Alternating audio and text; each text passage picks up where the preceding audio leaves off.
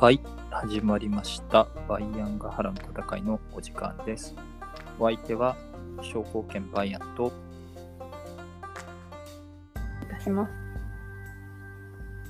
というわけで、はい。あの、あ今週またちょっと歴史カテゴリーですけど、あの、ポッドキャストの歴史カテゴリーランキングで19位とかになってましたのでそう、なんですね。ありがたい。ありがたいことでございます。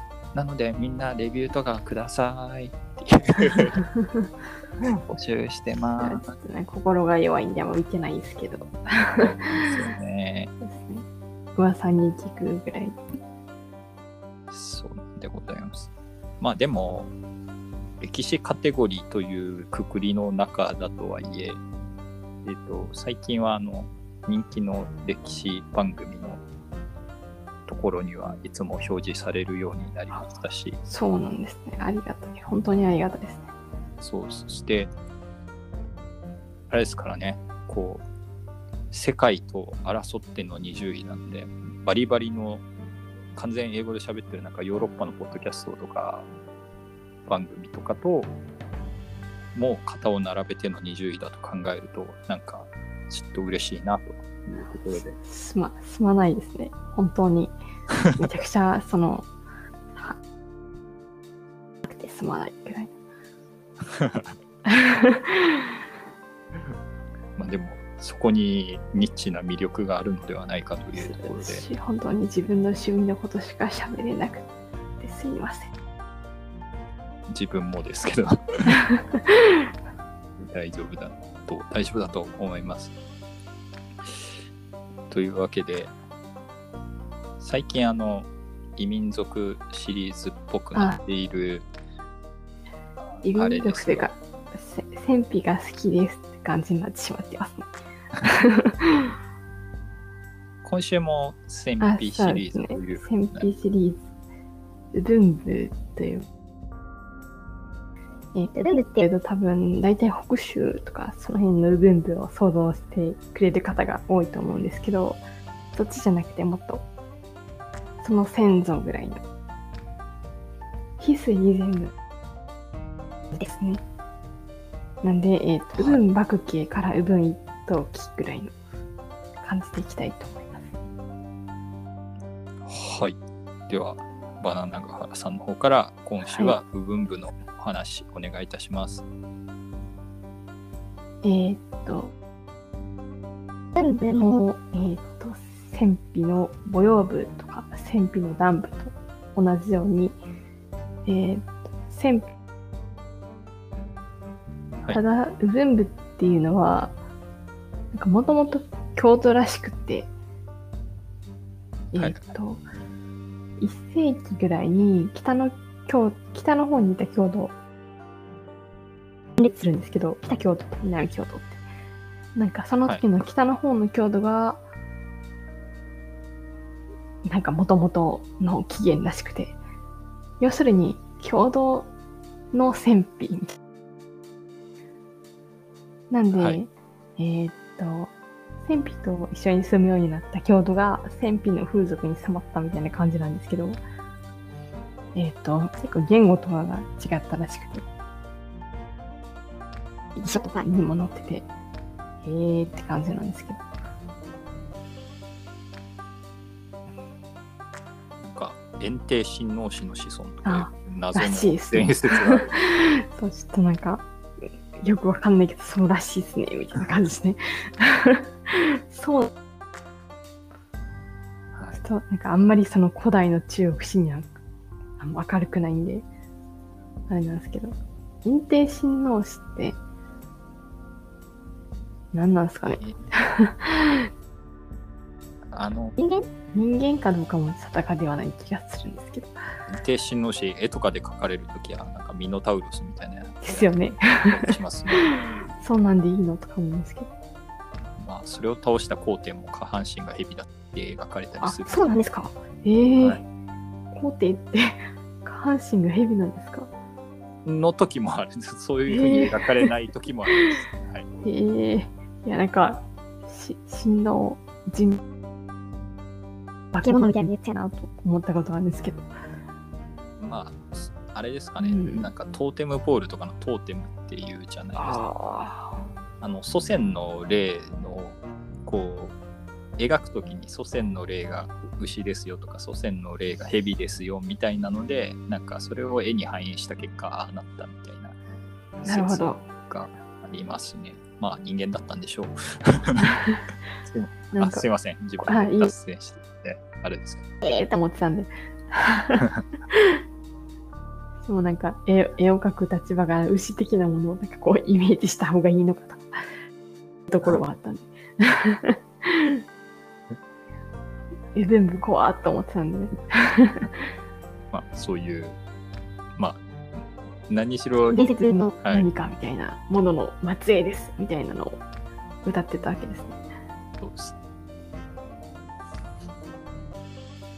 えっ、とまあそういうのなんですけど一応なんか郷土であり戦費みたいな感じのやつなんですけど、えっ、と全部も結構なんか長い歴史があってはい。っていう感じで語られてるんですけど司書に初めてその活動年代が特定される人っていうのがウブン幕系とかえっ、と漢字がウブンはあのウブンのウブンなんですけど幕系の系が結構表記売りがあって、はい、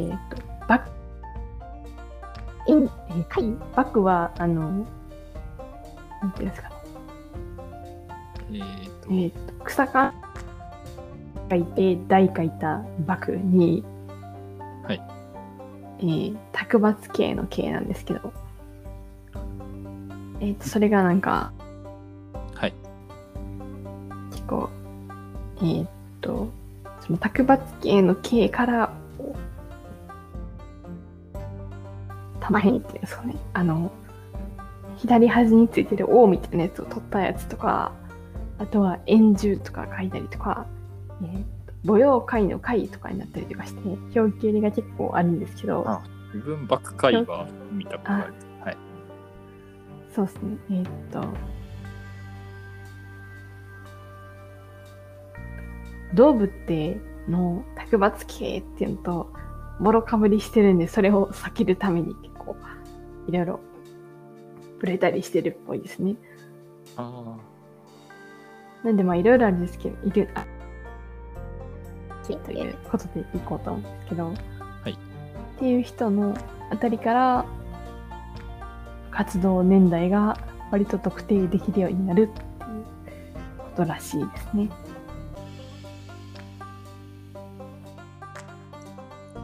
で、えっと、この人の活動年代がわかるの初めて、えー、と文部の中で善を辞書するようになるんですけど、はい。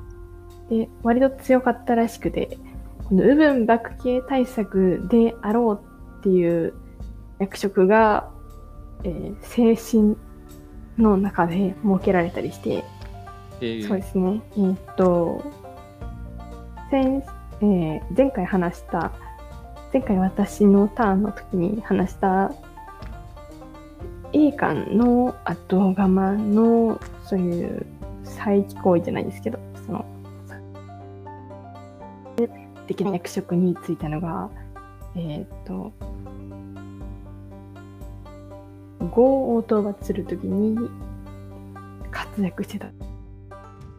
けど、その人がそのポストに就いたのが多分、部分幕系対策であろうっていう感じで、そうですね、だいぶ警戒されてたっぽい戦費部分なんですけど、はいえーっと、この人の時代に文部はかなり強くなるって感じで。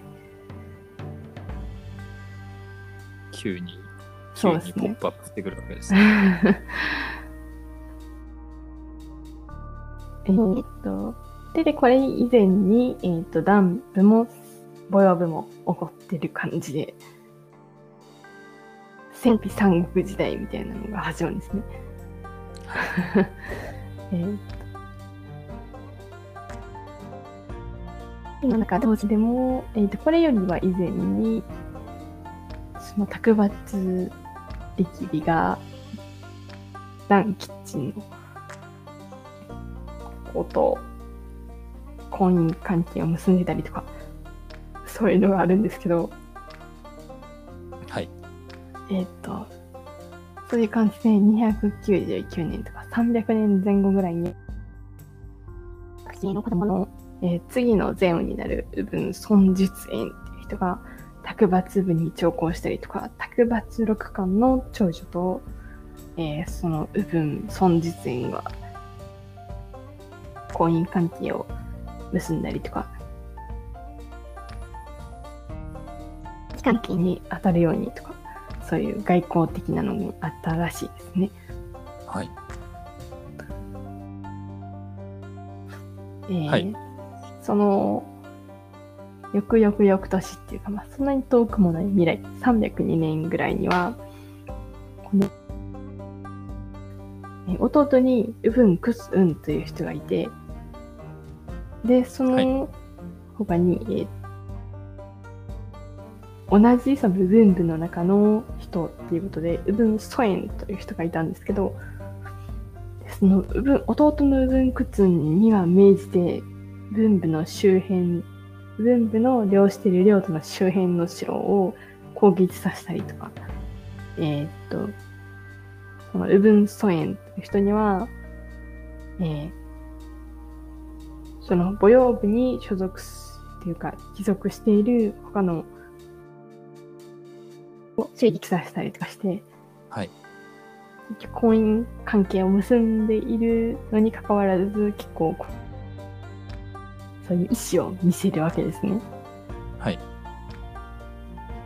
で、えーそこでこの時は、えーもうぼトップというか、えー指導者が母養会という人だったんですね。はい。今回は、うん、ウブンそういうのを迎撃するのに、自ら兵を率いて出てくるんですね。で、えーそれを打ち破ったってくるんですけど、だいぶアグレッシブな感じで。あ、通自分で動くんすねって感じなんですけど。そして、それを打ち破りました。はい、強いって感じですけど。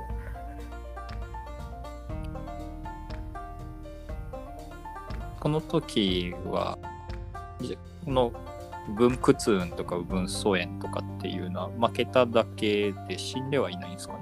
あそうですねでその敗戦したのをこのウブン・ソエンはすごく恥ずかしいって思ったらしくてもう今度は負けねえぞってことで10万の軍を呼び寄せてこの母養会の城を包囲するんですねはいで包囲するのはいいんですけど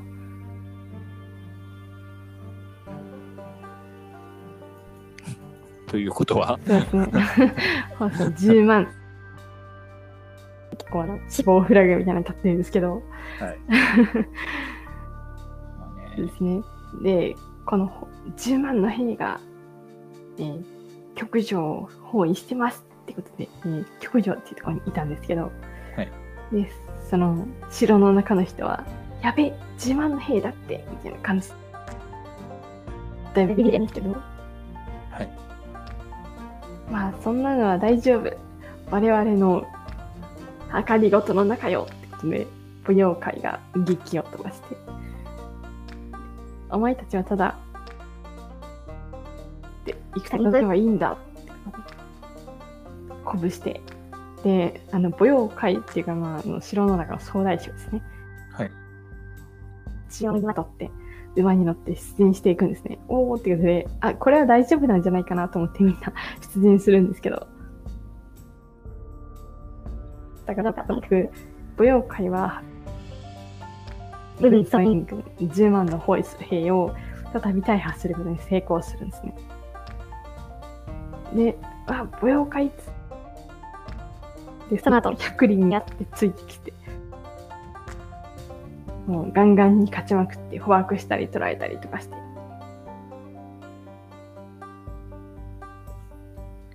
いい感じに。まあ、部分部としては悪夢ですけど、そうですよね。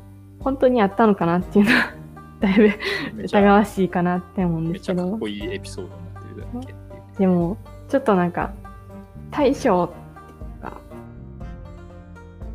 その、あまたの部族、ねえ、母用部に従うあまたの部族を控える、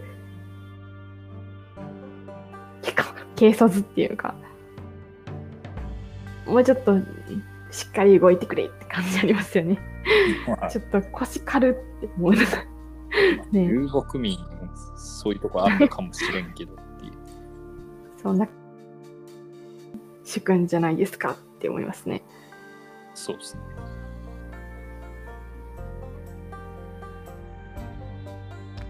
これアグレッシブな舞踊会面白い。この時は母用部に軍配が上がりましたよ。ですね。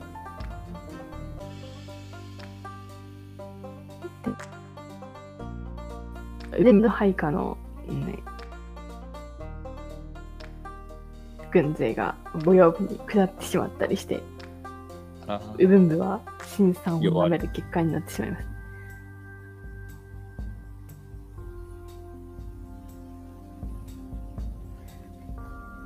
でしかもその後、まあもうちょっと数年経ってからなんですけど、母妖怪が戦費大善雨っていう自称して、あら、善雨っていうのは、もともと戦費じゃなくて、あの、郷土が使っえっと、あの前漢と対立してた朴突善雨とかが使ってるのが有名だと思うんですけど、はい。主に郷土のなんか君主語みたいなもので、だったんですけど、戦費大善雨っていうのは、まあ、要するに戦費を率いる、まあ、結構戦費にも、日本来たみたいな感じで、部族みたいなのがあって、そういう戦費の全てを束ねる戦費の中のトップみたいな、トップオブトップみたいな意味があるんですけど、全部下ってないんですけど。そう、そういうのをね、あの、自分で標榜しちゃって、はい。でまあ、怒りを買買うっていうか、そういうのがあったんですけど。戦費のこの卓抜部も結構この年に卓抜部のトップじゃトップだった、えっ、と、卓抜六巻がはい。死んじゃって、卓抜色になるんですけど、卓抜色は結構母用部と、まあ、親しくする路線だったんで、あんまり文句を言わなかったっていうのがあって、そんなに問題にはならなかったんですけど、もう結構内部で分別みたいな感じをしてたんでね、それどころではなかっそう、それとこれなんかあんまり言われない。んで、結構、戦費大全部になっちゃったんですね。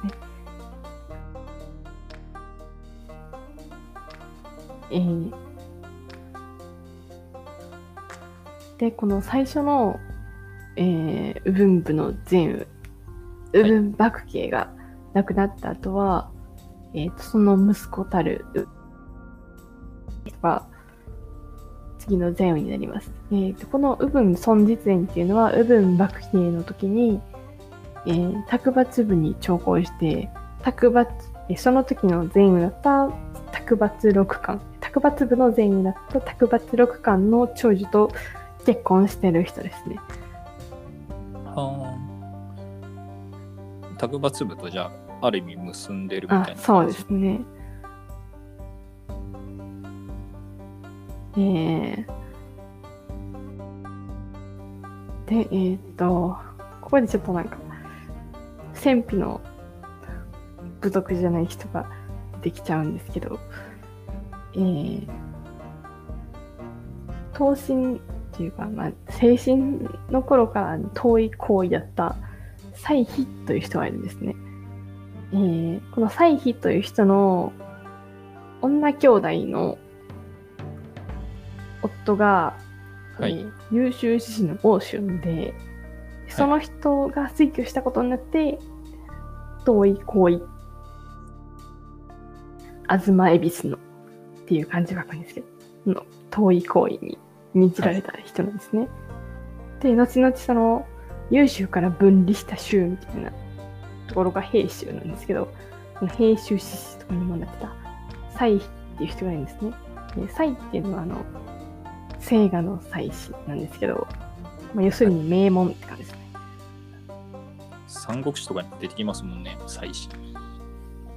そうでしたっけ？すみません。あの、三国志は、ほんまにふわふわ知識っていうのはほんまにあんま知らない。はい。あ、そう、そうなんですね。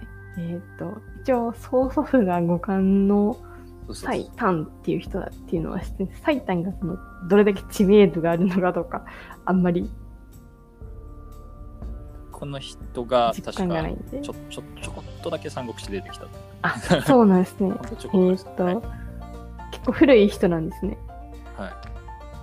年年代っていうか年頃がさっぱりわかんないんで一体いくつぐらいの人なんだろうって感じなんですけどオーシャンよりは年若いのかなみたいな感じがするんですけどあ祭妃ですか。はい ちょっとよくわかんないですオーシャンが推挙してその遠い行為に任じられた歳妃っていう人がいたんですけどはい。えーっと、ちょっとその歳費がそういうのになったあたりっていうのは、結構栄華の乱真っ只中みたいな感じで、でも混乱してた時期で。はい。で、えーっと、本人が思ったか思わないかはまあ別にして、なんとなくその、兵種っていうのは、えーっと、ちょっと軍の名前当時の軍の名前なんですけど、はい。えーっと、両党やら勝利、元と大砲、落狼っていう、まあ、落狼軍ぐらいは、なんとなく高麗に近い、高麗っていうか、コンクリに近いところみたいな感じで、イメージは湧くと思うんですけど、そのぐらいの東の果てぐらいのあたりの位置にあったんですね。えーそのあたりが優秀だったんですけど、優秀から分離、そういう感じなんで、だいぶ東の外れみたいなあたりやったんですけど、そのあたりが兵州だったんですけど、その兵州志士に任じられてたんで、おのずとこう勝手に独立勢力みたいになってしまうわけなんですね。企んじゃう系の人なんですね。そうですね。えー、と。で、えー海底が囚われて、えー、司馬領、敏帝の時代になるんですけど、その時に、えー、と、純祖、装束、総力、王孫っていう、えー、と純祖は、その司馬領、敏帝を再退してた人たちの一族で、装束っていうのは、えー、断筆帝とかの断戦費の断部と結んで、えー中原に割拠してた勢力の中の一人で、で、総力っていうのは、清州、まあ、ちょっとだけ、えー優秀兵州よりはちょっと南ぐらいの位置で独立をしてた人。で、王孫っていうのは生徒の、えーだいぶ前にちょっとだけ言ったんですけど、はい。えー力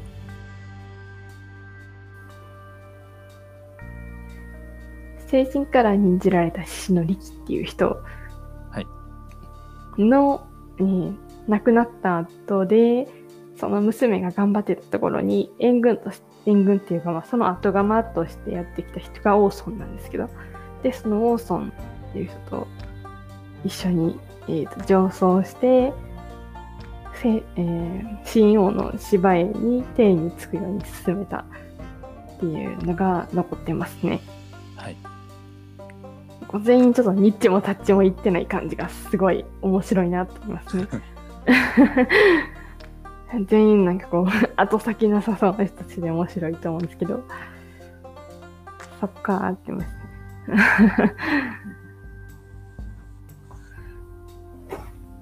えーでこの時はすでに帯とかはなくなってて、だいぶ経つぐらいの感じなんですけど、あ、そうか、総力ってこの時に、その精神っていうか、もう闘神に、その、等身っていうか真の恩芝居に手に進めたのかみたいな。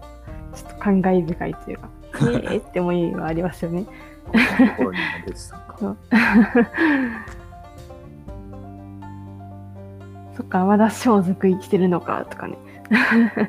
思うんですけど、まあ、ちこれは認められなかったんですけど。でもそういうこともあってその歳費っていう人が、はい。えーこの中原に残った漢民族はその異民族の支配下にあるよりは自分がその君主であった方がいいと思うと思いますっていう感じで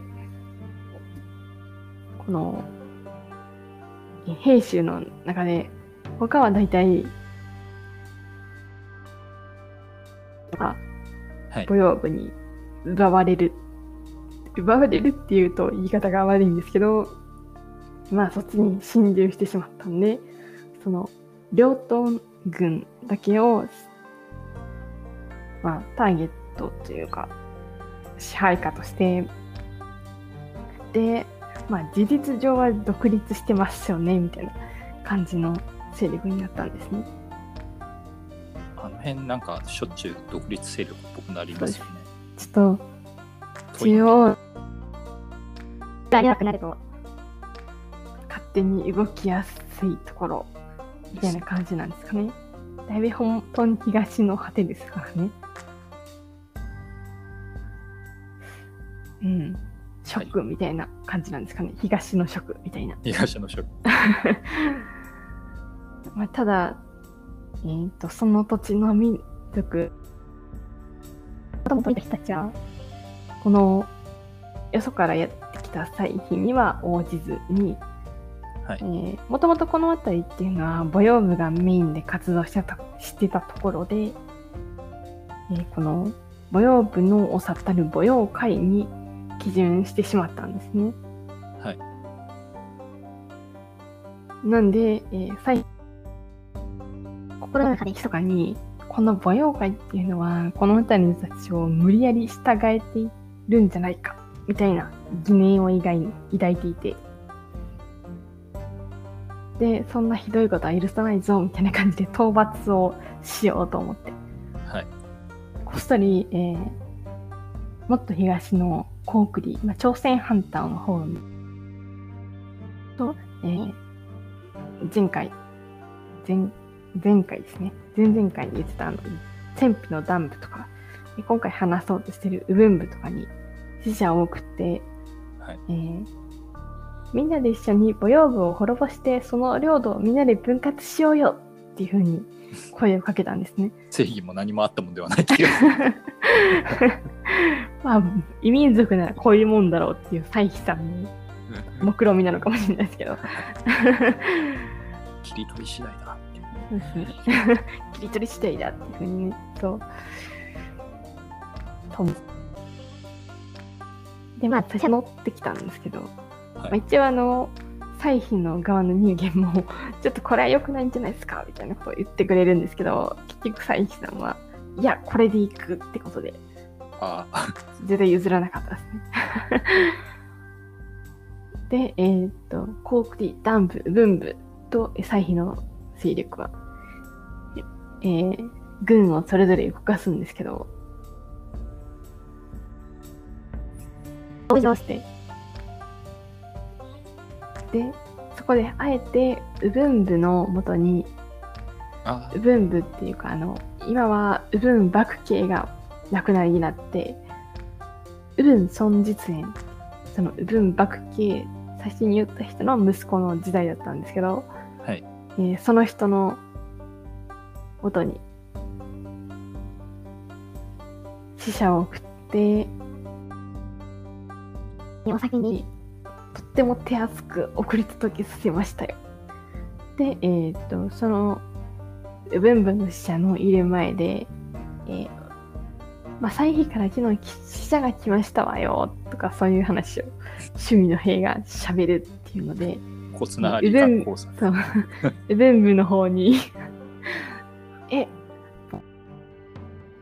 この歳費は通じてるのかなっていう疑念を覚すると同時に、えーこの酒やお肉を送ることによって、その他のダンブとコンクリの方にも、え、全部とボヨーブってもしかして通じてるんじゃんみたいな疑念を抱かせることに成功するんですね。で、結局そのコンクリとダンブの方は逃げちゃった。散ってしまうというか、結局この作戦に乗らずに地獄に引きこもってしまうんですよ。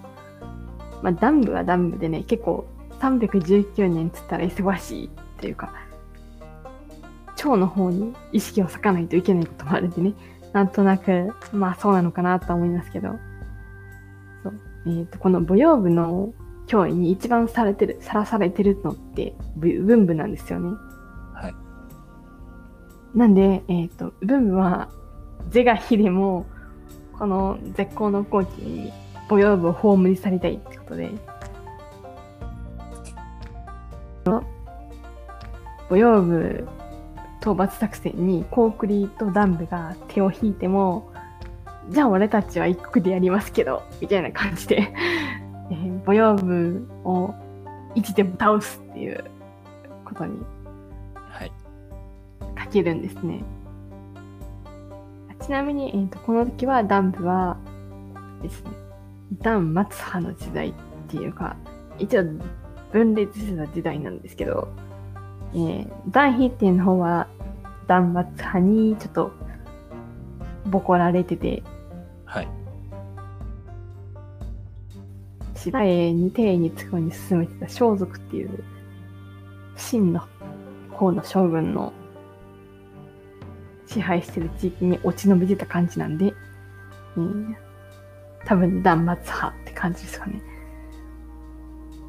えー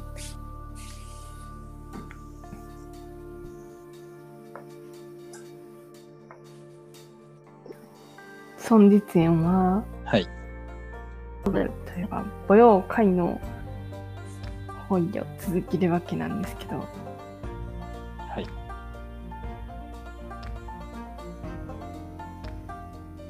母用会は、まあ結構、あの、これで去ると思ったのかわからないですけど、その、長子の母用官っていう人がいたんですね。はいこの人は、あの、割と戦に強い感じの人で、で、この人に、えーちょっと助けてほしいんですけど、みたいな感じで助けを請うんですけど、はい。母用官は、そこでは動かなかったんですね。だから母用官は結構、勇猛さっていうので、この時の中元に名を轟かされていた男で。で、その人が動かないっていうのは、よほど何かこう、やばいことを考えてるんじゃないかなっていうのを、えー、ウブン部の長たるウブン孫実園は思ったわけですね。はい。で、まあこの今、ちょっと包囲してるウブン、ウブン、舞踊界の守る極上などを、まあいつでも落とせるわってことで、舞踊館襲撃の方に数千機を差し向けるんですね。はい。でもこの辺り結構、ウブン部もなかなかのつわもの揃いやったのかなっていうのが伺えていいですよね。でいけるとえーと思ったなんですけど。出した。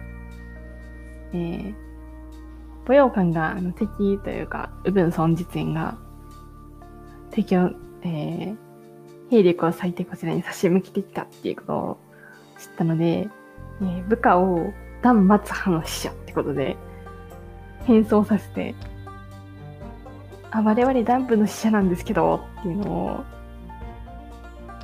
ウブン部の軍に差し向けて、まあ、我々もね、母用館はちょっと、あれですよね、長い間、この辺りにいてはいけないっていうか、頭痛の種だったんですよね、ってことで。私たちもちょっと協力しますわ。だから待ってるんで、どうか進軍したら合わせるんで、みたいなことを言ってくるんですね。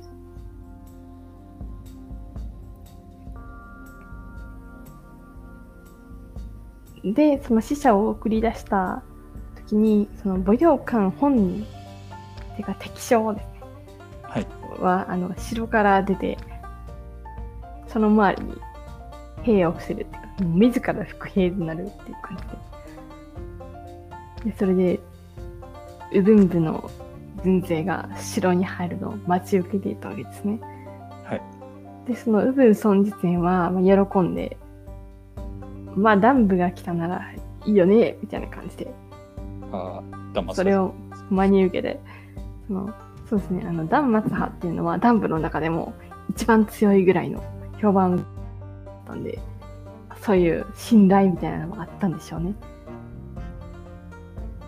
で、えー急いで進軍して、まあ、彼の気が変わらないうちにと、急いで兵を城内に進めたんですね。で、それで、閉めたってことで、兵を捨てていたっていうかもう本軍ですよね。本軍を伏兵にするレベルだったんですけど、この模様感が、その、部分孫実演の軍を一網打尽にしました。でもめちゃくちゃもう捕まえた。すごい、すごいですね。めちゃくちゃ鮮やかだなと思って感動しますけど。うまいこと、その、語り口がね、いかないですけど、本当になんか、すごいですね。すごいです。私はその、センピダンブがちょっと好きなんで、センピダンブファンなんです。センピダンブに、その、いいような解釈をしてしまうんですけど、やっぱその、ここでも、センピダンブへの異名信が、信頼がね、すごいですよね。異名が轟いてたからこその作戦そうですよね。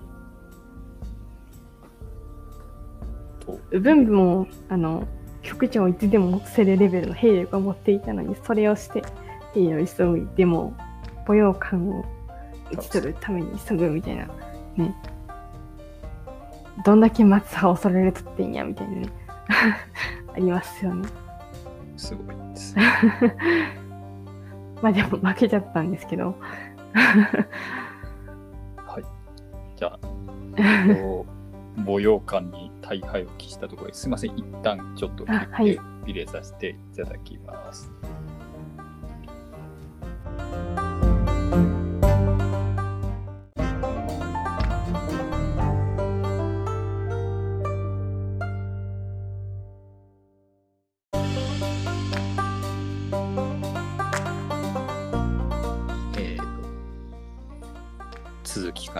ことで、はい。えっと、あれですね、母用館にボロ負けしたあ、そう。分ボロ負けには損実は続きがあってですね。はい えっと、その、たってことで、その勝ちに応じて、まあ、始めるのは、要するに追撃なんですけど、はい。えー、その、直上の方には、ね母用会がいたわけです。その、母用会の方に出撃を要請して、で、母用会は、えーその、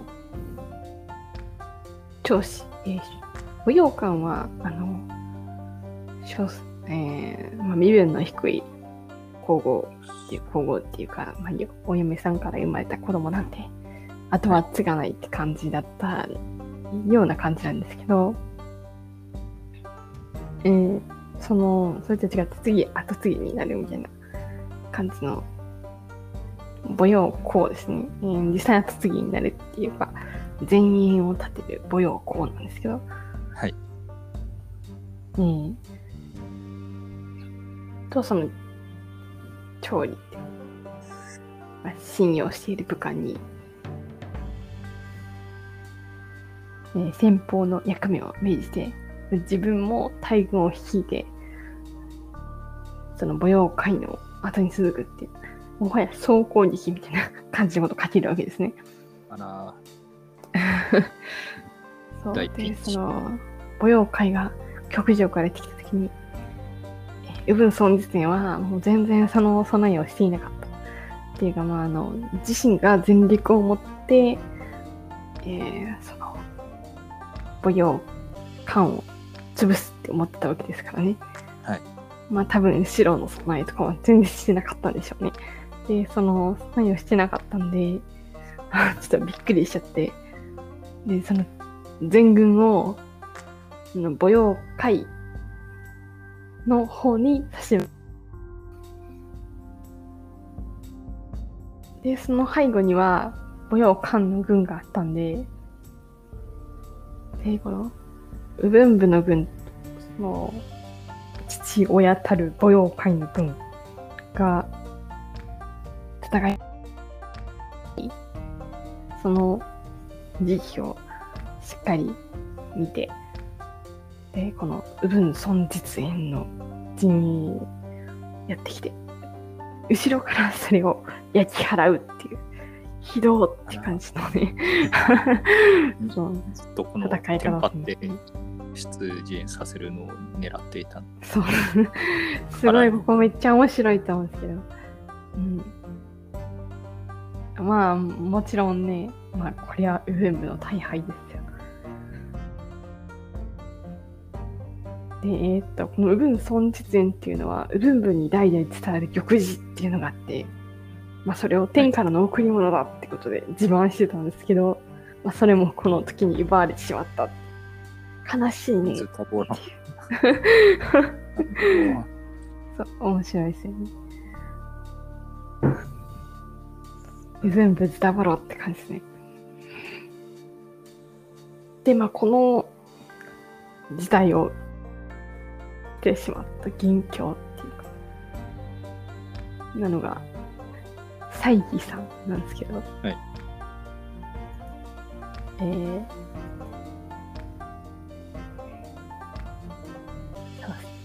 この西義さん自体は、この舞踊会が次にやってくるとしたら、うん、自分だわと思って。えー親戚の、っていうかまあ、この西妃の兄の子供ですね。もうはい西樹っていう人がいたんですけど、えー、樹っていうのはですね、あの、寿の下に劣化がついたやつですね。はい。あ、斎藤とも言いますけど、さ斎藤ですかね。うん。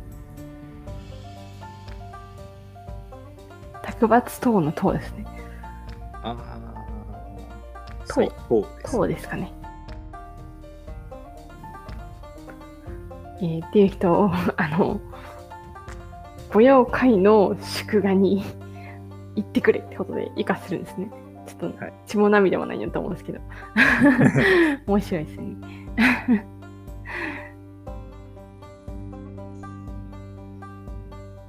まあでもその戦勝祝賀に行かせようと思ったんですけど、でもそれよりも早くに、斎藤が、斎藤じゃない、えー、斎妃が、はい。母用部を打ち取って、まあその暁にはみんなで母用部の持っていった領土を分け分けしようねって言ってた、高栗りと南部と右分部の 使者が到着しててですね、はいえー母用会のもとにね。で、みんなが、あいつじゃあ、あいつが全部、あいつがやれって言ったんじゃっつって、最後がやったんですよってことをみんなで次くじして、まあ、みんな和平をこうやってたんで、その、うん。えー、サイトに向けて、武装した兵力を向けて、え、お前のおじってさ、この南部と高栗と分部に、この母用部を言っときながら、え、お前、祝賀に来るの？みたいなことを 脅して言ってですね。で、サイトは、あ、す、すいませんでしたってことで全部言うんですね。で、母用会が、まあ幸福は上策ですよね。まあ逃げるは下策だよそういう言葉を残して、お前はじゃあ歳費の元に帰ればってことで 返してくれるんですね。で、しかも母用会もまたあの、自分自身また兵を率いてですね、歳費の元に向かってですね、まあもちろん歳費はこれをめちゃくちゃビビるわけですね。はい。で、もう、すべてを捨てて、ほぼ短期の状態でコークルに亡命するっていう、もうこれ以降、歳費の消息は誰も知らないみたいなね、ことになるんですよ。歳費の行方は誰も知らない状態ですね。まあ、でもなんか、一説には、なんかコープレで活躍したよとか、まあ、朝鮮の妻子の始祖だよとか言われてるんですけど、はい。まあ、それも一説に過ぎなくて、本当に誰も知らない状態ですね。ドローンしたんですね。そう。面白いと思うんですけど。こういうのいいですよね。うん。いや、この時の舞踊会怖って思いますね。マフィアの世界ですよね、なんか。そうですよね。脅し方怖って思うんですけど。なかなか、なかなかその、歴史、これ本当に歴史かみたいな脅し方してて、ね、面白いなって思います。うんこの辺の、なんか、ゼムとか族長あたりのやり口、フィアみたいな。ゴッドファーザーとか。いいですよね。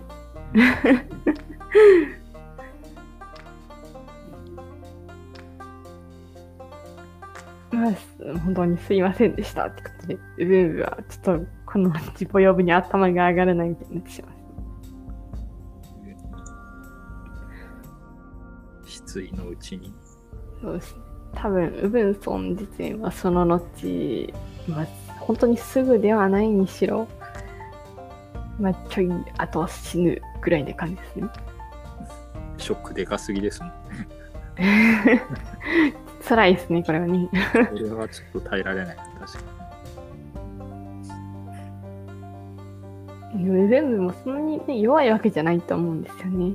やっぱ隣、お隣が悪すぎたみたいな。に。あと、ボヨ感強すぎでしょっていう。そう、そうなんですよね。舞踊館は、あの、実はあの、また次回に、その、はいと特集じゃないですけど、一回取り上げたいぐらい、なんか面白いんで、はい。予定があるんですけど、そう、う、そうですね。すごい強い。チートかなみたいな感じですね。すごいですね、こいつは。そう、失意、失意の模様を書くぐらいな感じですね。うん。うん。途中、途中にちょっと、まずくなった模様を書くみたいな感じですね。うん、すごい強いですよ。すごい強い。まあでもいつかわかんないですけど、この、えー、ウブンブを率いてたウブン孫自身もお亡くなりになって、ウブン吉徳吉とか次を継ぐんですね。はい。この人は、えー、ウブン孫実縁の息子なんですけど、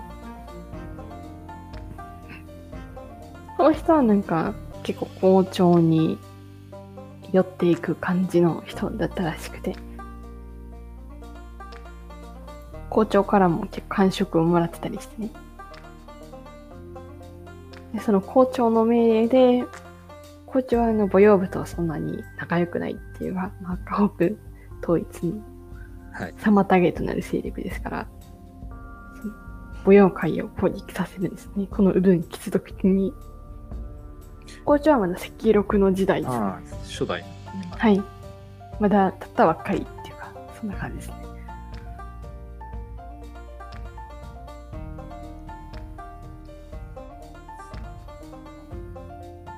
結構まあ、一応、戦うんですけど、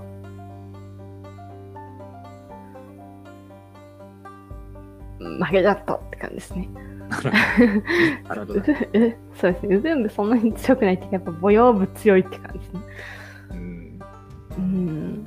えーで、この時は母養官ではなく、えー、母養人。えー、と、母養人はですね、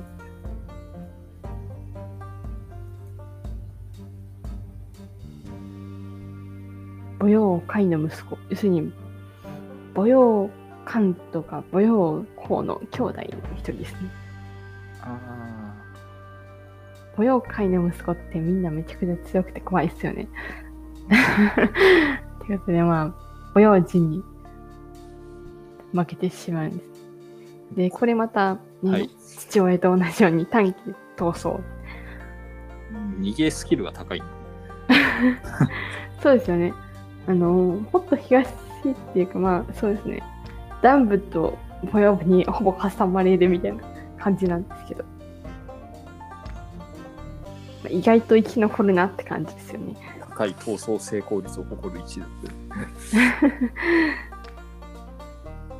あんまりその詳しくはないんですけど、この件は結構、南部も校長勢力に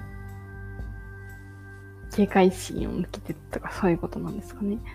卓抜部はまだあんまりおとなしくしてるっていうか内部構想で忙しそうですもんね。うんうん。力を避けないんだなっていう。うん。な母用部と文部の争いなんか結構後期かなと思うんですけど結構他の国やら部族やらは襲ってこないですよね。運がいいのか悪いのか。防波堤みたいな感じなんですかね。うん。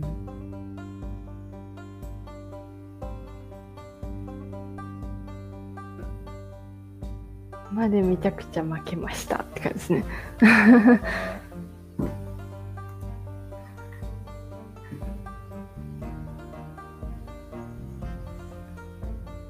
へえ。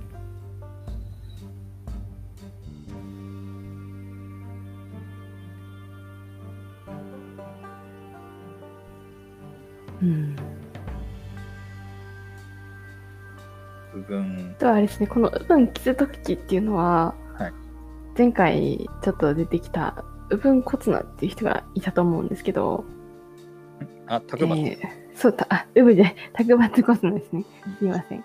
えー、オブラリだと思うんですけど、えー、亡命した時、亡命してきた時に、文部の長としてかくまったりとかした人ですね。うん。卓抜部とはあんまりうん圧力を催してない、うま生んでない感じの人なのかなっていう感じですね。でも、コツナを、えっ、と、亡命し、あれ？こいつはあれでしたっけ？何、なんで亡命してきたんでしたっけ？こ卓抜コツナは。ああれですね、あの、えー、っと、英会って、卓抜英会ですね。えー、っと、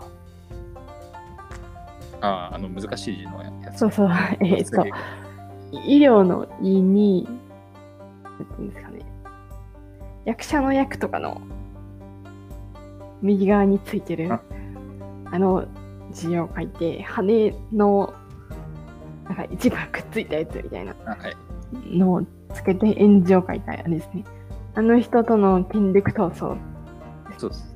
ていうか、あの、あの人の母親の、宇立の皇后の王子と、えー、卓抜いだ、いた、えーいいとかいう、いろいろ表記入れがあるんですけど、えー自身の母親との権力闘争みたいなのがあって、その、もろもろあって、逃れてきた人みたいな感じですかね。まあ、あれなのか。まあ、いや、一瞬あの、その、コツナをかばったことで、他の卓抜部と逆に喧嘩になったりすることってないのかなとかあそういうのは思ったんですあんまりけど、そういうわけなさそうな感じですかね。その辺なんかは、卓抜部も、この、英会の後が、詰ま、詰まってるというか、忙しそうな感じなんでね。あ とりあえず、あの、なったやつを重重欲権を次のトップにしたい王子と、他の王子っていうか、その仙台皇后と、その英会の息子を産んでる人とかの争いみたいなのがきっとあったろうみたいな感じですね。英会も別に子供がいないわけじゃないんで、うん。なるほど兄弟に譲るのはなかなかハードルが高かろうって感じですね。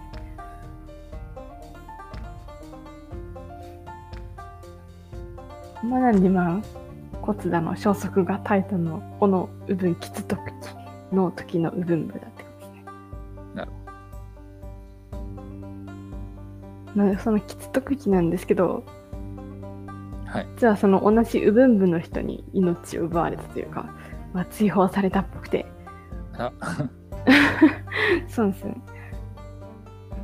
負けすぎて辛抱を失ったのかな。うん、よくわかんないですけどそうですね。なんかなえっ、と昔あの海からでっかい亀が出てきてなんか死にました。みたいなのがあって。それがきっとウブンキツトクキキツトクキっていうのはキツブク語のキツっていうかコウっはい。てい。うキツに、えー L っていう特に亀っていうのでキツトクキなんですけど。うん。えー海から出てきた亀がなんか死にましたみたいなのがあってそれがきっとキツトクキが破れる予兆だったんだみたいな感じ名前にで亀が入ってるからってそんな安直なこと言いひどいって感じですけど。まあとにかくキツトクキは道半ばで死にますみたいな感じの予兆ですね。で、えーそれを殺したのが、あと、ウブン部ではあるけれども、別の部族の人っていうか、そういう感じで、うん、別部の人の、ウブン一等機ってやつですね。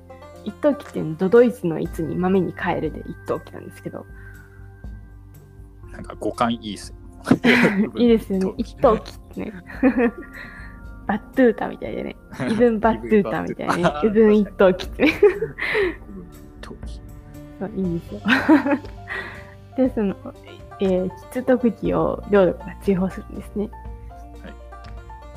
文部のなんか、言葉みたいなのがあったのかなとか思ったりしますね。うん。えっ、と、ウブン幕会の息息子じゃないや、えっ、と、同じウブン部の人に、その、ソエンって言ったのが、いうのがいたのと、孫実縁の縁とか、なんか、うん、あるのかなと。一等期と、吉徳期の木とか、なんか、うん、文部の単語みたいなのがあるのかなとか思いますね。そうですね。なんか、うん。なんだろう、これなんか読み方っぽいの書いてあるんですけど、中央アジアっぽい感じの名前に聞こえなくもないですかね。伊藤そうですよね。なんかあんまりその言語学的なものはよくわかんないんで、なんか雰囲気で言ってるんですけど。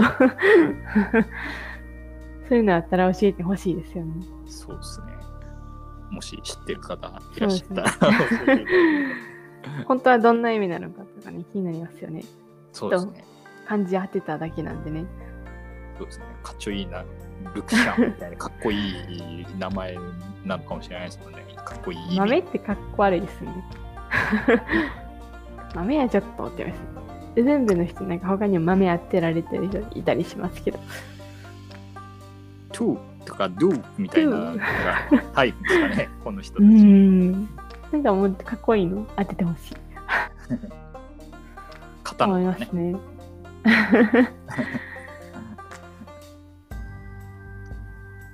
従前の人とかもね、な醜いやつとかいう書いてね、ひどって思うんですけど。確かに。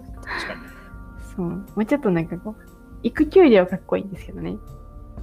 育休料シャロンが私の中では個人的にすごいかっこいい名前なんですけど、うんシャロンですよ。めっちゃいいですよ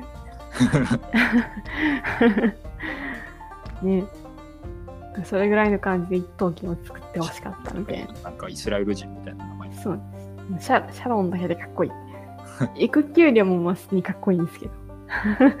シャロンはもう、別格。そう別別格のいいかっこよさがあります。えっ、ー、と、で一等機ですね。すみません、なんか変な方向に行っちゃって。えー、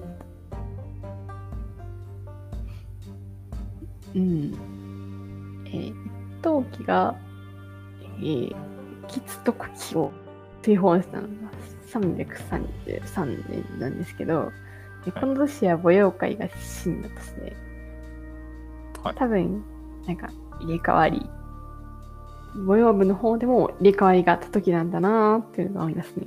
なんでこう、こう文部の方で、いざこざがあっても、母用部がそれに乗じて、進軍とかはしてこなかったのかなとか、そういうのは思いますね。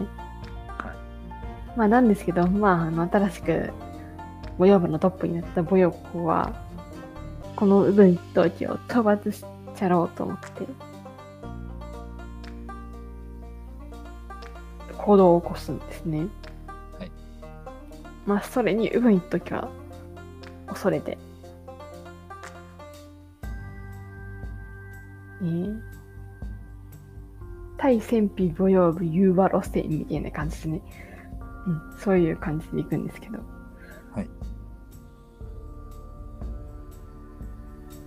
まあ、ただ、あの、そのすぐ後に、部分、えー、母用部の方で、後を継いだ、この母用校の兄弟、まあ、先ほど、分布、ボコボコにしてた母用陣なんですけど、が反乱を起こして、両党っていうかまあ、文部とかそのあたり、文部とか戦費母用部の本拠地、戦費のもともとのエリアみたいなところで反乱を起こして占領するんですね、両党を。でそういう時には、一等家は母用陣の方を支援するっていう。母用校にはあんまりいい感じじゃん、いい身長を入れ思いますね。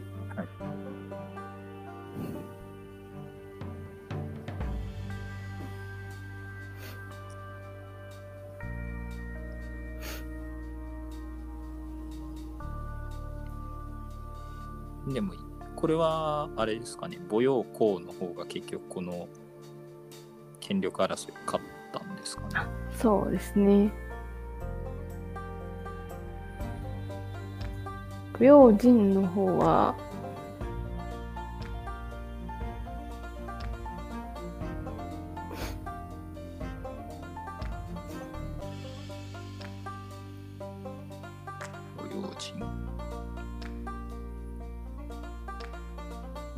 を図ったけれども。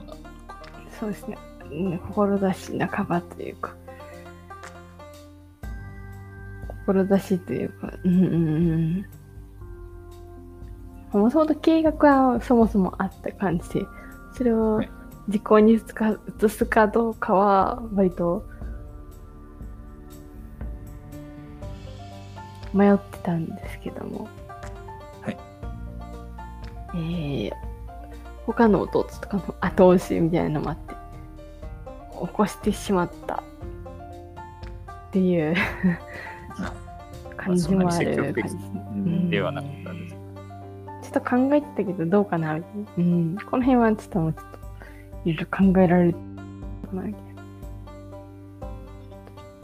ちょっと割と同族争いみたいなのが好きな傾向にあるので、うん。いいいよなぁと思っちゃいますね。そっかーみたいな。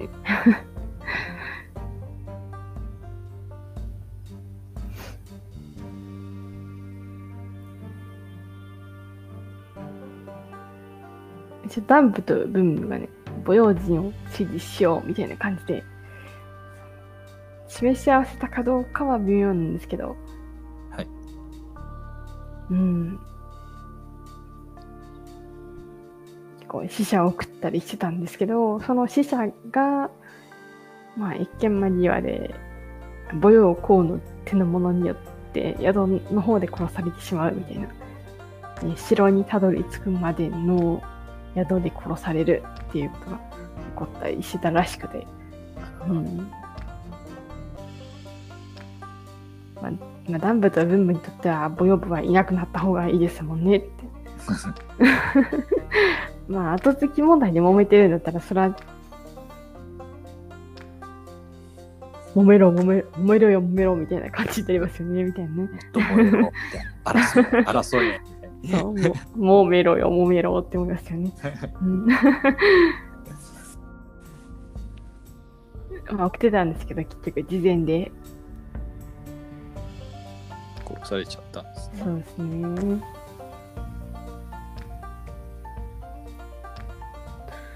で、まず舞踊校は、弟、弟じゃないですね。兄ですね。えー、あじゃあ弟ですね。すいません。えー、弟を裏切って捕まえたものを処刑します。はい。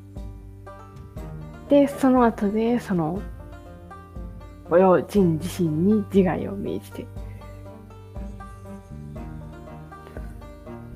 で、舞踊人ばっかというか、侵入してた、仲良が仲の良かった将軍とかも、全員処刑って感じ。うん。まあ、しょうがないとはいえ、まあ、結構逸材が消えていったんじゃないかみたいなね、ことは思いますよね。結構名のあるで自殺したりとか、と逃げていっちゃったりとかしてね。コウクリとかに亡命する人がいたんですけど、それも追いつかれて殺害された時とかもあって。うん。やむなく従っていたんだな、みたいな感じで反応された人とかは罪には問われなかったりしたんですけど。まあだから結構母用校の方にもちょっといろいろ思うところはあったんだろうなとは思うんですけど、まあ難しいですよねってね。うん。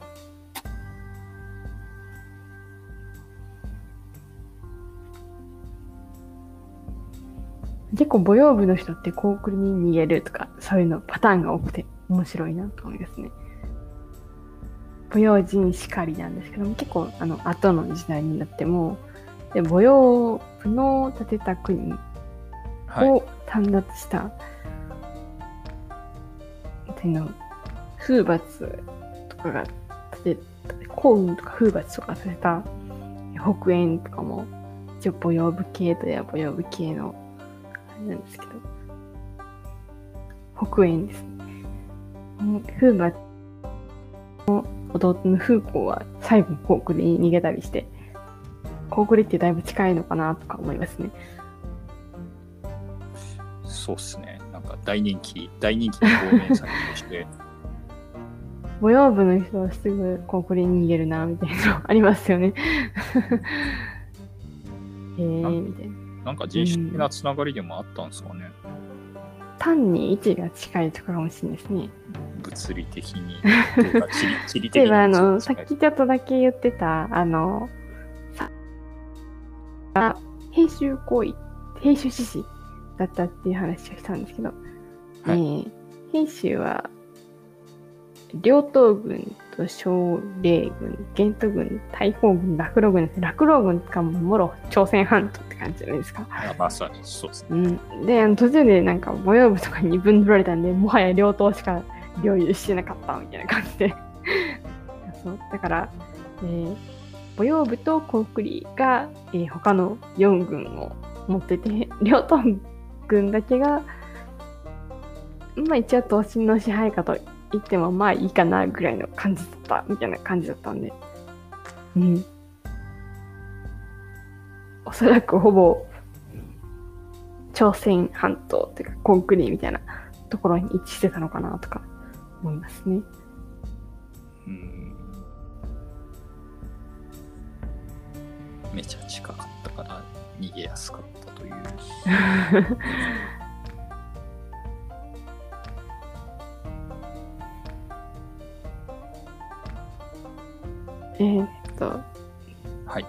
で、部分一等機なんですけど、えーっと、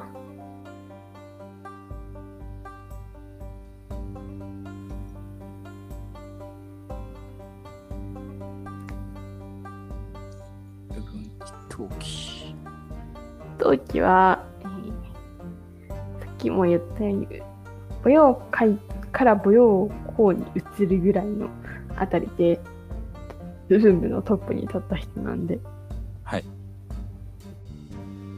途中で舞踊校時代に入るんですけど、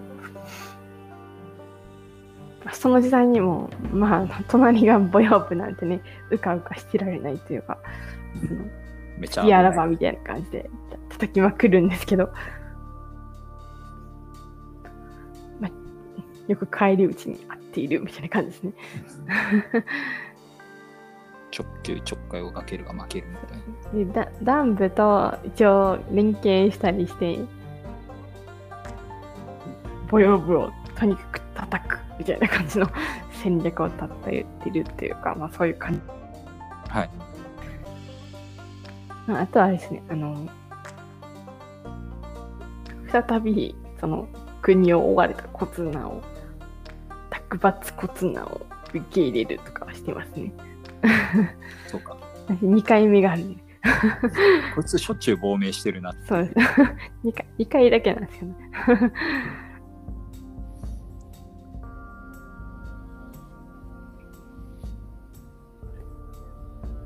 で、えっ、と、南部の方は、断領時代みたいな感じですね。断領時代です。えっ、と、うん、まあ、断領時代。ね。はい。で、この断領が母養部を攻めるのに、こうして一等一問。断領の弟の団らにこうしたりとかして、はい。だいぶがん頑張るというか、まあ母養部叩きにこう執着するというかね、いや、大事かなと思います。ね。まあこの時にめちゃくちゃその活躍する法益っていう人なんですけど、法益っていうのは実は戦費じゃなくて漢民族。あ渤海の人で、前縁といえば、渤海法師ぐらいの、肝心官僚の名族みたいなやつ。党とかでも結構、渤海法師は活躍してるみたいでね、専門外っていうか、あんま知らないんでよくわかんないですけど、結構、なかなかの活躍ぶりを見せてるんですけどね。この時代、渤海も結構名前出てきますよね。出てきますよね。あの、渤海といえば、長慶流戦譜ってめちゃくちゃかっこいい都の名前みたいな感じありますよね。世界史の教科書で出てきてもう本当にめちゃくちゃ覚えたいみたいなね。思ってた覚えあります上の京に竜の泉の風ってめっちゃかっこいいと思うんですよ。そうっすね。渤海のことは詳しくないけど、上慶流戦譜の名前だけは漢字間違えずに書きたいみたいな。ありました？テストで出ないでしょ。出ない、出ない、出ないんですけど、もしも出た時のために。ワークには一応書かせるところがあるんで、そうですああったんでね、そう、私のもらったワークには上慶流星譜書かせるところがあったんで、えー、だいぶ頑張って書きました。という覚え。えーと、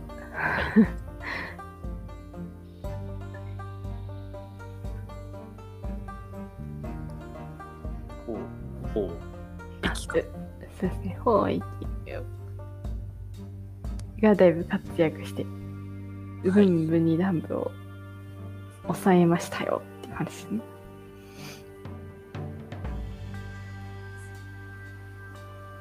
ボボロクソに負けましたって話ですね。あら、まあそんなこんなしてるうちになんかダンブは滅亡しちゃうんですけど、あら、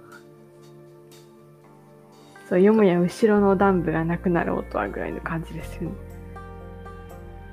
でも干渉剤なくなると危なくないですか？うん。ウブンブはまだ母養部相手に頑張ってるのにって感じなんですよ。まあ母養部も結構超相手にやらなければならない時があるって感じですかね。うん。うんまあいろいろその内部事情もあって、はい。一時ウブンブを圧倒したあの母養官がなんとウブンブに亡命してくるっていう事態になるんですね。ここはい結構なんかドラマチックですよね。そうっすね。部分部絶対殺すマンみたいな感じだと思うんですよ そう、せ戦費三国時代におけるハイライトみたいな感じがありますよね。えっ、と、一時的には南部に基準してたんですね。えっ、と、舞踊館は、あれなんですよ。あの、舞踊法とかと折り合いが悪かったみたいなね。そういう感じらしくて。まあ強すぎてちょっとね。怖いって怖いかも舞踊もう舞踊界でちょっとアグレッシブすぎて引くぐらいの君主だなと思うんですけど。自分で出るんかいっていうのが多いですよね。あの人すぐ自分で甲冑をつけて前線に出るみたいなね。いいんですけど。ちょっともうちょっと体大事にしてほしいみたいなのありますね。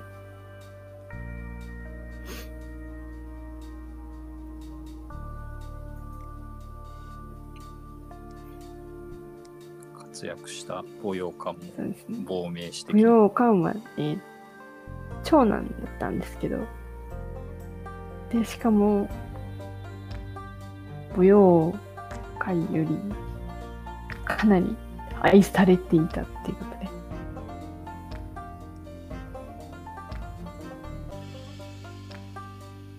舞踊校的にはちょっと心の中では疎んしてたっていうか悩みの種みたいな感じだったんですね。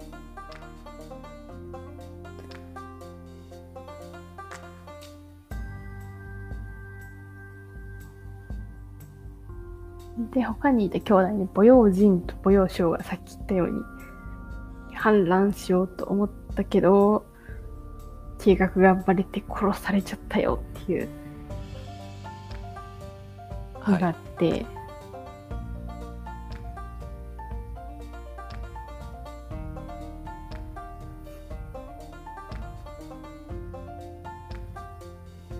踊館もい。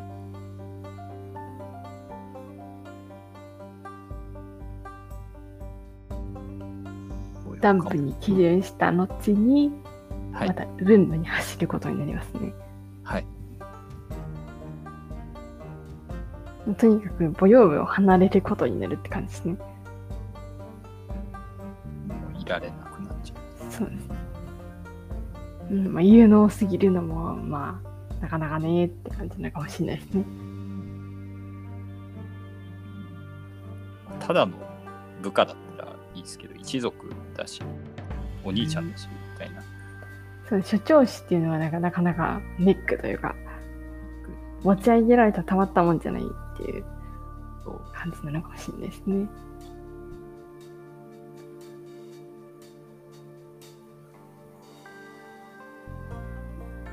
まあ、団領時代の団部に走ったんですけど、まあ、結局なんかよくうまくいかなくて、分部にまたもう一度裏切りを重ねるというか、まあ、逃げ出したっていう感じですけど。はい。で、これが右分一等期時代なんですけど、この右分一等期にも、舞踊館を結構まあ、興奮したんですけど、まあ次第にちょっとなんか、うん、ちょっとなーみたいな感じになるんですね。まあ、ボロカスに負けてますし、みたいなのもありますけど。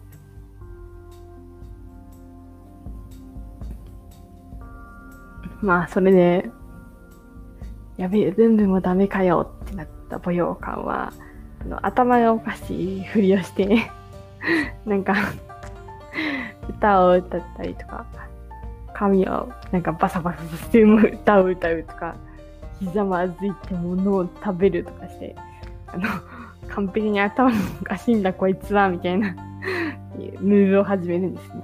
はい。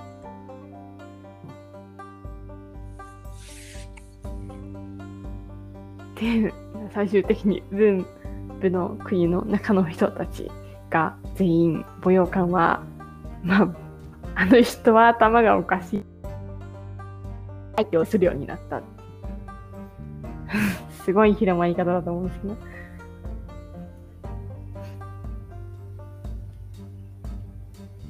でそうやってこいつ頭がおかしいんだって思われてるのはいいことに、この母陽館自身が、あの、あちこち巡って、この、文武の滑ってる地域のあたりに、で丸暗記するっていう、これかっこいいですよね、このいいーですよね。ド。うんうん。いや、めっちゃ絵的に入ると思うんですけど。で、三線の地形を調べて、なんか、ここの山はこう、ここの川はこう、みたいなのを全部記憶して回るっていう、暗記の旅というか、似てるんですね。すごいな。結局、結構、ここは捨ててないんですよね。えっと、ダンブを逃げ出した経緯っていうのにも、古国っていうか、母養部の国がなくなってしまうのを恐れて、誤った進言、えー使えているはずのダンブに対してそうになるような進言をしたみたいなのが原因だったんで、母養館自体は悪くはないというか、うん、あくまで母養部の人間みたいな感じの動きをしたから追い出されたみたいな経緯があるんでね。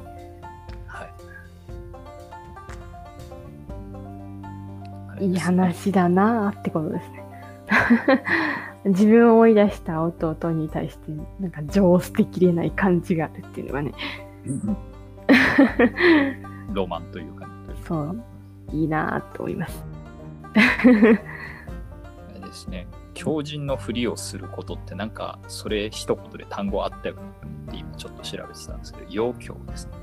あ人弁に羊って書いて、陽で、あ、母養長とかがやったやつですね。出るって書いて、陽教、強靭のふりをすることっていう意味の言葉があったなって。中国では当たり前のことですみたいな。ある、あるやつみたいな。よくあるやつ。出たみたいな。出た、陽教出ました。みたいな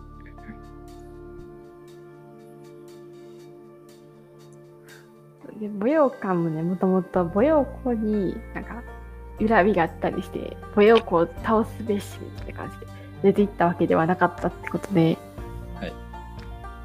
結構その弟であり後継ぎであり現母養部の長である母養校に対しては便宜を図ったりとかその得になる行動とかをずっとしてたので母養校も結構母養館のことを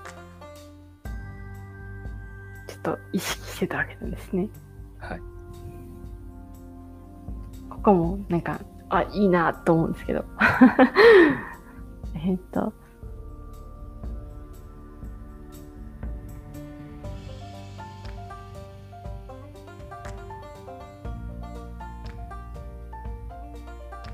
で、その、弟たる母養部の長、母養公が、商人を、まあ、患者として母養部にじゃなくて、右分部に派遣して、はい。その母養館、長長子の母養館ですね。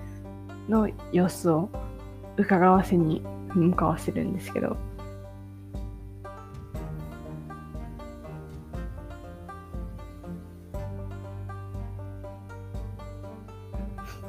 で、えっ、と、その、舞踊校から、前縁の方からやってきた商人、車と出会っても、まあ、舞踊館はさして、まあ、そんなに謎のリアクションとかもしなかったってことで、で、その商人が戻って報告すると、舞踊校は、なるほどねってことで。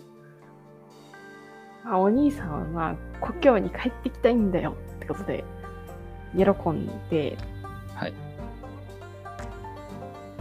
えっ、と、母養館はなんかいつも他人と違うめちゃくちゃでかい目みたいなのを使ってたらしくて、はいでそれをその先ほど生かせた商人に持たして、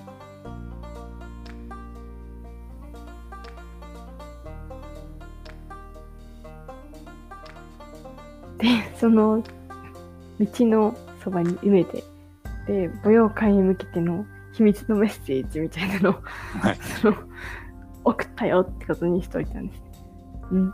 で、それに、まあ、ボヨカも気づいて。そしてボヨカンはいざ帰りなんと思ったわけなんですね。はい。マジ気づくと思うんですけど、うん回りくどいよな、こそう、のミスめちゃくちゃ回りくどいんですけど、まあ、それは敵地にあるからしょうがないのかなとは思うんですけど、やっぱちょっと回りくどいですよね。わかるか？みたいな感じはあるうんですゆ夢、夢埋めたから何？みたいなね。あるんですけど。うん。まあ、兄弟ですからね。きっと何かあったんでしょそうですね。う。なんか、うん。幼き頃のエピソードみたいなのがあったのかもしれないですね。ああいいかもですね、そういうの。そう、なんかあったのかもしれない。ということで。この辺の話、すごいエモいっすね。そう。だからみ皆さんの胸の内にそれぞれこの、母養部兄弟の話がそれぞれあるみたいなね。はい。続きは自由に妄想してくださいみたいなね。はい。のがあります。はい。どうぞって感じです。そして、で、そのメッセージを受け取った。しかと受け取りましたっていうことで、母用館が、一等機の持っていた名馬をパクって、はい、で、息子って子供たちと共に、その弓矢を取って、いざ帰りな、母用部の国へってことで、逃げ出すんですね。はい。まあ、文一等機もそれに気づいて、精鋭たちに追わせるんですけど、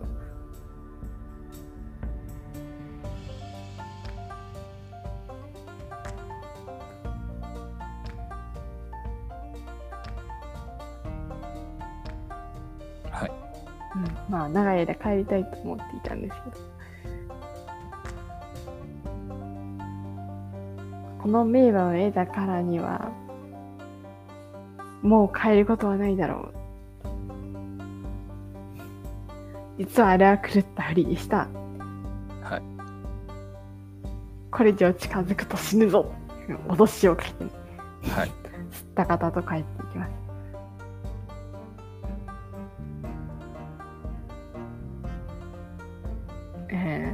まあ、一応その、まあいつもやっぱ頭がおかしいんだってことに、えー、ウルンヌの騎兵部隊が、まあやっぱ頭おかしいんでもあって、まあならんこともないとは思いますよね。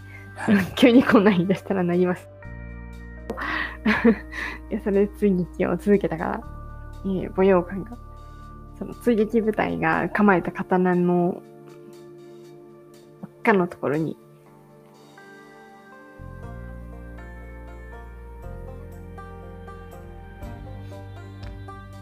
えー、100歩離れたところですね。えー、三国志知ってる方なら、まあ、なんとなくわかると思うんですけど、あの、呂布がやったやつみたいですね。はい。えー刀を立てて100歩離れたところから矢を放つみたいなね、そういう賭けみたいなのをして、でそれに一発で当たったので、返してもらったって感じですね。かっこいいですね。三国志も100歩でしたっけ？ちょっとああ、距離は忘れたけど。定かではないですけど、なんか、えっ、と、呂布が、劉備と、はい。どなたでしたっけ？なんか、誰かとの、いさかいの時に、100歩離れたところから、立てた蚊に、矢を当てるっていうので、同じようなことをしてましたよね。あれですね。俺は平和主義者だからな、みたいなこと言って。お前がみたいな ところありますけど。そう、そういうの。分一等機がそれを知っていたかはともかく、まあ、同じようなことをやったんですよね。まあ、同じような技量の持ち主だったの。呂布レベルの強さ。なんかあるんですかね、そういう民族っていうか、災害民族、遊牧騎馬民族のルールみたいなのがね、あるのかもしれないです。うん。で、まあ一発で当てて、うわ、やべえってことで、こいつやっぱ頭おかしくなんかねえわってことで、騎兵部隊は帰りました。はい。そして、親会は前縁に迎えられて、暖かく暮らしたとさ、おしまいおしまいとなればいいんですけど、まあ、結局、母養館は、結局、あれなんですよね。兄、兄じゃないですね。えー弟の母養館、読書を煽らされる羽目になるんですけど、あでまだ先のうん、話そうですね。まだまだ先なんですけどね。まあ、今は命ながら得ることができてよかったねって感じですね。第一部間っ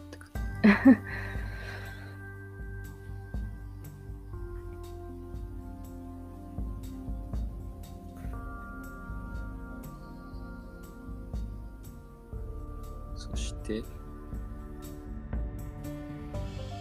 ヘブン陶器も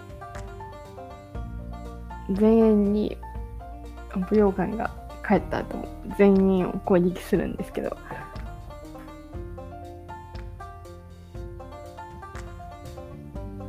まあいくら辺境とかそのあたりを攻撃しても出てこないトップっていうかまあ舞踊校ですね。がまあこいつはビビってんだなと思って酒を飲んだりとか。舐めてたら急に舞踊感が出てきてめちゃくちゃ負けましたみたいなのがあったりとか。小競り合いはあったんですけどああとはですねあの檀良の弟の檀蘭が逃げてたのを高陵に送ってはい。香料にはとにかくへりくだってあんまり刺激を与えないようにしてたとかですかね。うん。あそうなんだっていう感じですよね分布対策みたいな身長を上げてたのかなみたいな分布じゃない母用部でした。すいません。えー。まあ、そうなんですけどこの右分一等期の時代にはい。母。用部と文部の対決は母用部の勝利でマック率いとなるんですけど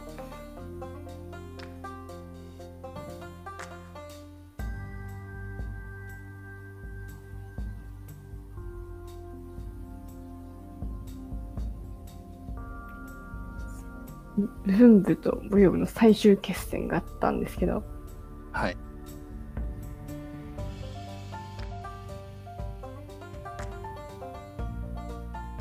文部の中でその所属する将軍のなんかめちゃくちゃ強えみたいなやつがはい。のところにすごい精鋭兵をし集結してその人が負けたら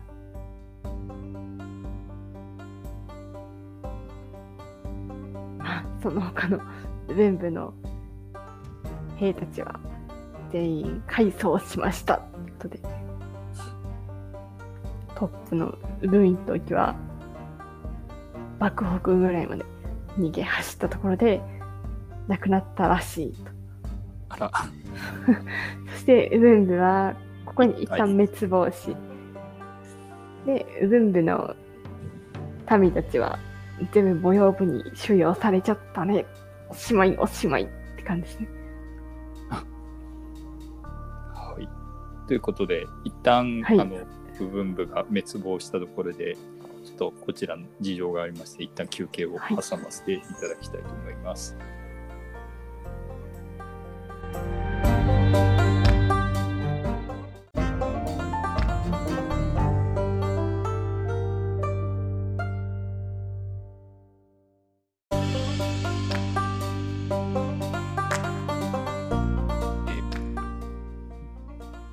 部分部滅亡しちゃいました。のところで、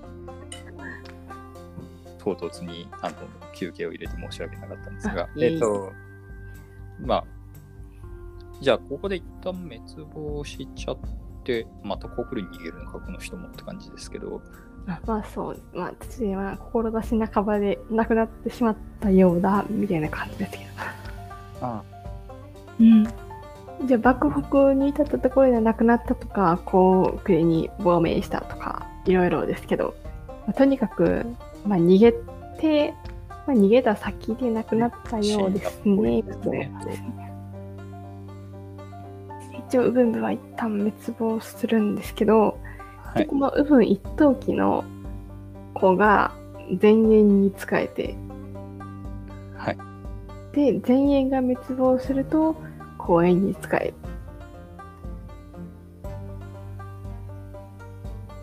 で、その子、同じ人が北寺にまた下って、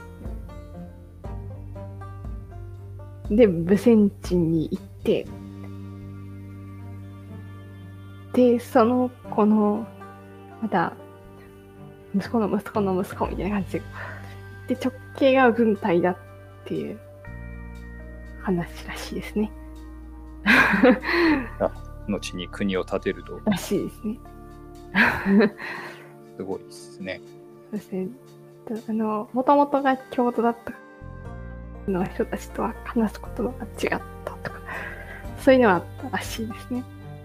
うーんって感じですね。なる髪型の記述がちょっと、うん、うんみたいな感じなんですけど、人はみんな、ね、髪を切り、切ってなんか頭の上に揃えて、モヒカンみたいなことかなと思うんですけど。うん。ますます、それ持って首の飾りとなすってこと。うーんみたいな。頭の上の髪の毛だけを伸ばして、なんかこう首飾りにするってことかなみたいな。よくわかんないんですけど。どんな感じなんうでしょうね。ん、辞書とかには書いてあります。で、なんか、なちょっとでも長くなったらまだ短く揃えるみたいな。んでも首飾りにしてるんじゃないのみたいなね。いろいろ思うところはあるんですよ。他のところが長くなってきたら切るってことなんですかね。うん。ちょっともう漢文引きなあどこを指してるのかみたいな。あ、真ん中だけ残してて、他のその、反ってるところが伸びてきたらすぐ切るみたいなこっていうことなんですかね。うん。とでビジビジュアル大事伸なんで気になります伸びて後ろの部分は首に巻巻きつけたりして飾りにしてるっていう特徴的な弁髪ですよね。うん、本当にそうだとしたらですけど、しちゃった戦費は結構ね、弁髪してるって言いますよね。卓抜の尺刀量とかあるとですね、多分、いい弁髪、よくイメージする弁髪みたいな感じで、そう髪の毛を縄っぽくしてるっていうことだと思うんですよね。例えば他にもの人たちとかが一応ここに来てるんですけど、卓抜色の時代とかに捕虜として捕まえた育休弟子の祖先となる勃骨領みたいな人がいるんですけど、その人は眉毛の位置で髪の毛を切り揃えてたみたいなんで、なんかそういう意味の名前を付けられたと、後に奴隷の身分からは、えー抜け出して、やってたんですけど、結局、なんか罪に着せられて、また捕まりそうになったので、逃れて、それが育休レシの祖先だっていう人がいるんですけど、その人たちも、一応、眉毛のうちで切り揃えるっていうの、みたいな感じで、多分、弁髪みたいな感じで、部族ごとに異なった弁髪をしていたらしいみたいなのがあるんで、気になりますよね。そうっすあの赤録とかもなんかささ女流のような紙とか書いてあってあれね、よくわかんないですよね。どれってヘアなのかなって思ってたんですけどねうん、あ、なるほど。魚の鱗ですね。そううん魚の鱗でドレッドヘアであのこうやってつぶつぶがいっぱいつついてるようになるとなんかあれみたいだなっていうなんかか蛇とか竜とかっぽい感じです確かに戦闘ないかなとか思ったりしてドレッドヘア難しいですよねああいうのね。そう。やっぱり。文字からそのイメージするの結構個人差とかあったりしてね。中国の絵とか見てても解釈違いがいっぱいあって本当に赤緑ドレッドヘアにしてる絵とかもあったし。あるんです。そういういろいろある。現代まあげ多くは現代の人とかが考えた俺解釈のやつとかですけどその人の解釈のやつですけどがやっぱりこの時代の髪型ってみんなどういう結局どういう髪なのってなんか想像つましてつまり つまりどういうことなんだってはよ みたいな。ありますよ。ねえ魚の鱗みたいな。ねそう。つつまりつまり何みたいなね。ありますよね。そういうまあ想像を働かせるのも楽しいかもしれないですけどやっぱりなんかあれですよねお墓の副葬品とかからだんだん分かるようになったら嬉しいですよね。そうですね。もっと見つかってほしいです。そうですね。あんまり血族とかの墓ってないよね。っていう。ないですよね。ちょっと記憶しているっていうか見たことがある範囲では聞いたことないって感じですね。あの辺のよくわかんない連中のことを血族って呼んでたみたいな感じでもしかしてもともと血族って本当にあるのみたいなレベルからですもんね。部族名じゃないんじゃないっていう説もあるぐらい、でどういう髪型を本当にしていたのかとか。どれぐらい種族が近かったのかみたいなのも墓が見つかればそれなりにわかるかもしれないですもんね。そう。それに比べたらね、戦費は割と民族のなんか一定の文化の同定が可能でいいですよ。いいです。結構弁髪についても一応まあ書いてくれてはいるみたいなのがいいですよ。ねそうです。まあちょっと何言ってんのかわかんないけどなんか書いてるから弁髪だったんだろうぐらいのううん。感じは受け取れるぐらいね。逆にボヨーはしてないんですか？みたいな感じにもなりますけどねあ。だダンブはダンブはとなりました。よ ねすごい気になるんでなんかどっか書いてくれたらいいなとそうです。全部はなんか詳しく書いてあって、卓抜部も、まあおそらくはこうであろうみたいなのがあるんですけど、他の2部はさして、髪型に関しては、オブに関しては、前歯が立派とかいうのが意味不明な言葉しか書いてない。うん てか、まあそれはあれなんですけど、あの、母用こうとかの話なんですけど、前歯って何みたいなの、そう思いますよね。髪型書いてくれよみたいなことは思います。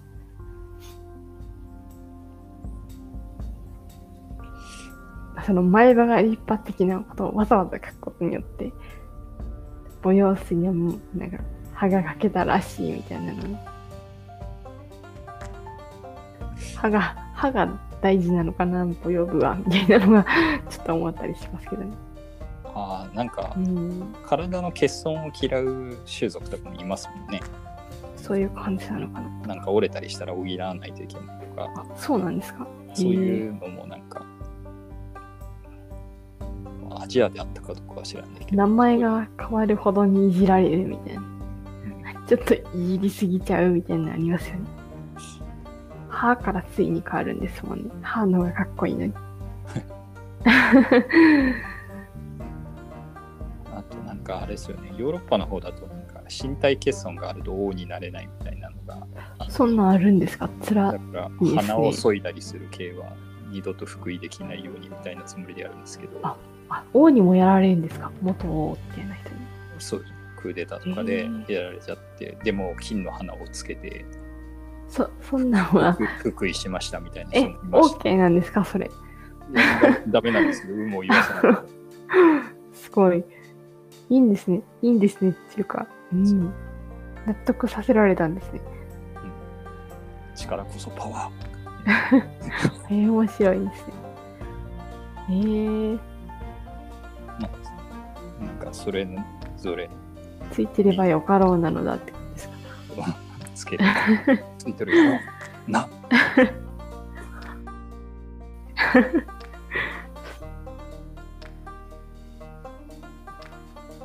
花ってやっぱり、うん、なくなったらどんな感じなんでしょうね。うん痛そうる。そんなに困らなさそうですよね。でも穴さえあればかかれるような気がする。まあ、他の期間潰された人よりは復帰率高いような気もするな。目とかではね、全然マシかな、みたいなね。耳もなんかこう、外に出てる部分切られるぐらいなら、まあ片方ぐらいならとか実は聞こえたりとかしそうなうん気もする。、あの鼓膜を潰されたりしない限りは大丈夫かなと思うんですけどね。やっぱ目はきついですよね。そうですね。うん。レベルとかあるのかなとか、若干気になりますね。うん大々的には書いてないからよくわかんないですけど。どれが一番その最上、切られるので一番刑が重いのかなとか。あ切った上に殺されるっていうかいうのが一番多いような気はするんですけど。恐ろしいですね。うん。刑罰の歴史も 肉系の歴史もそうですね。だいぶ昔からありますよね。そうです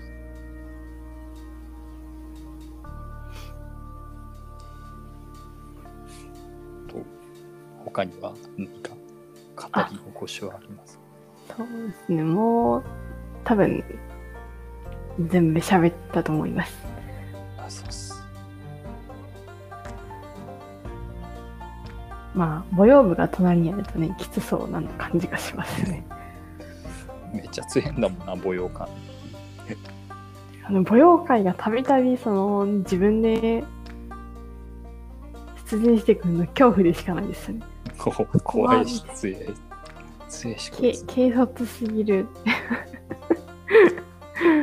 本人が撃ってでなければなんとかなったかもしれないとかいうのもありますね。士気とかの問題もあります。きっと本人出てくるぐらいだからすげえ士気高いですよね。うん。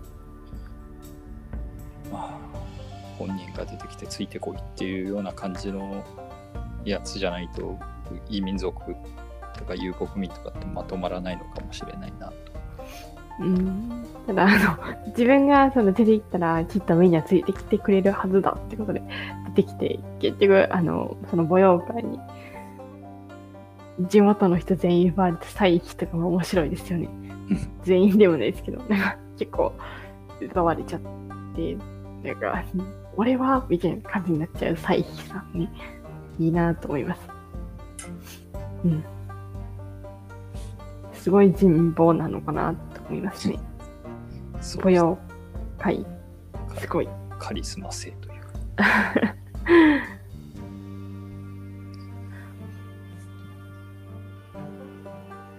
この人もあの、前縁の方で、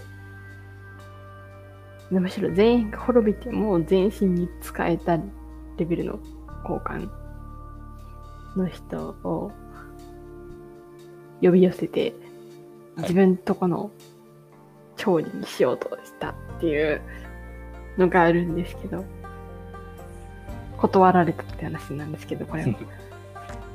見る目は結構あるし、悪くはなかったと思うんですけど、ちょっとかわいそうかなと思うところはありますよね。作詞作に溺れる感あったですウブンブとダンプとコークレを味方につけてボヨブ叩けばいけるやんって思ったのは、そらそうやとは思いますよね。こんだけつければまあでもつけられなかった時点でダメなんですけどうん。コークリとか参加できてない時点でもう作戦は破綻しているような気がするんですけど描いた図としては悪くはない気がしますよね。そうですねうん。ダメだダメだったんですけど。うん。美味しそうな美味しそうなお餅でしたねっていう感じですね。絵に描いて。絵に描いたお餅が美味しそうでしたねって。うんそう昔はなんか初めてこの記述に立ち会った時は何とも思ってなかったんですけどそうか。純素と装束と総力と王尊かみたいなね。そう。袋小路に行き当たる人たちがみんなで同上京してるのにいるのかみたいなね。面白いなっていうか、うん、思いますね。もう現独立勢すいい。夏に死にそうみたいなね。なんかもう、ダメな方の博打に全全額ベットしてる感じでもの人たちがいっぱい行動は悪くないんですけど、この人たちはきっと、死側の人だったのかなとか。てか、総力とかはあれですね。あの、帯がなくなった後、蝶に帰属するわけにいかないから、まあ、死に頼るしかないかな、みたいなのもあります。装束も、まあ、男部が、そもそも、東進から金もらってるとか。まあ、そっち側の人たちなのかなと。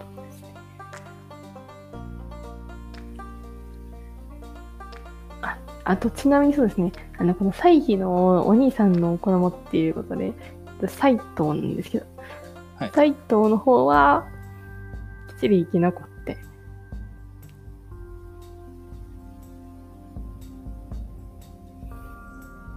に使えた感じなんですか校長の方に、あいや、全身、全員使えていたんですけど、まあ、ちゃんとあの、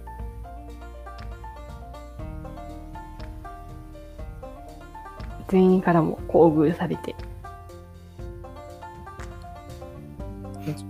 なかなかギリギリ、なんかあそこで殺されてもおかしくはないようなピンチだったと思うんですけど、この人も結構あれなんですかね。したたかに生き残ってて、面白いですよね。そうっすあ、そうなんだ、みたいなね。これは本当にあの、ウィキペディアのリンクがなければ気づかなかったレベルなんですけど、すごいあ、前縁の方で生き残ってるんだ、みたいな。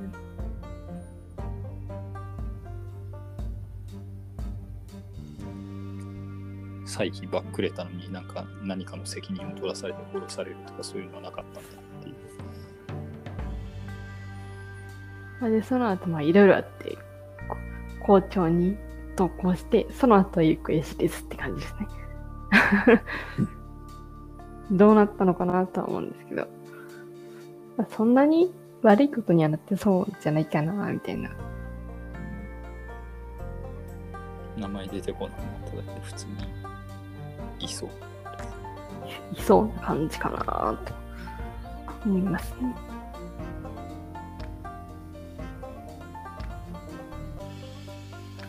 そのくらいですかね。はい。えー、と、今週はバナナガ原さんのターンで、えっ、と、部分部を語っていただきました。あ、ちなみに、あの、時事集の予定とかなんか立っておりますか？あ、そうですね。えっと、舞踊館の話とかちょっとしたいなと思います。はい。めちゃ強舞踊館のあ、そうですね。掘り下げが、時結構いるそのが兄弟とかが、はーんみたいな感じで面白いかなと思うんで、あざっす。というわけで、めちゃ強舞踊館と兄弟たちの愛憎を別のお話を次の次の週ぐらいで愛は、愛はないかもしれないですね。いただけるというでもなんかちょっとちょっとあのね帰ってくるあたり良かったですけどねうん。大変そうだなーみたいな感じですね。あし書書士と、その、生死のわ役割の分かれみたいなのが、うむ悲劇みたいな感じなのかなみたいなのはあります。ね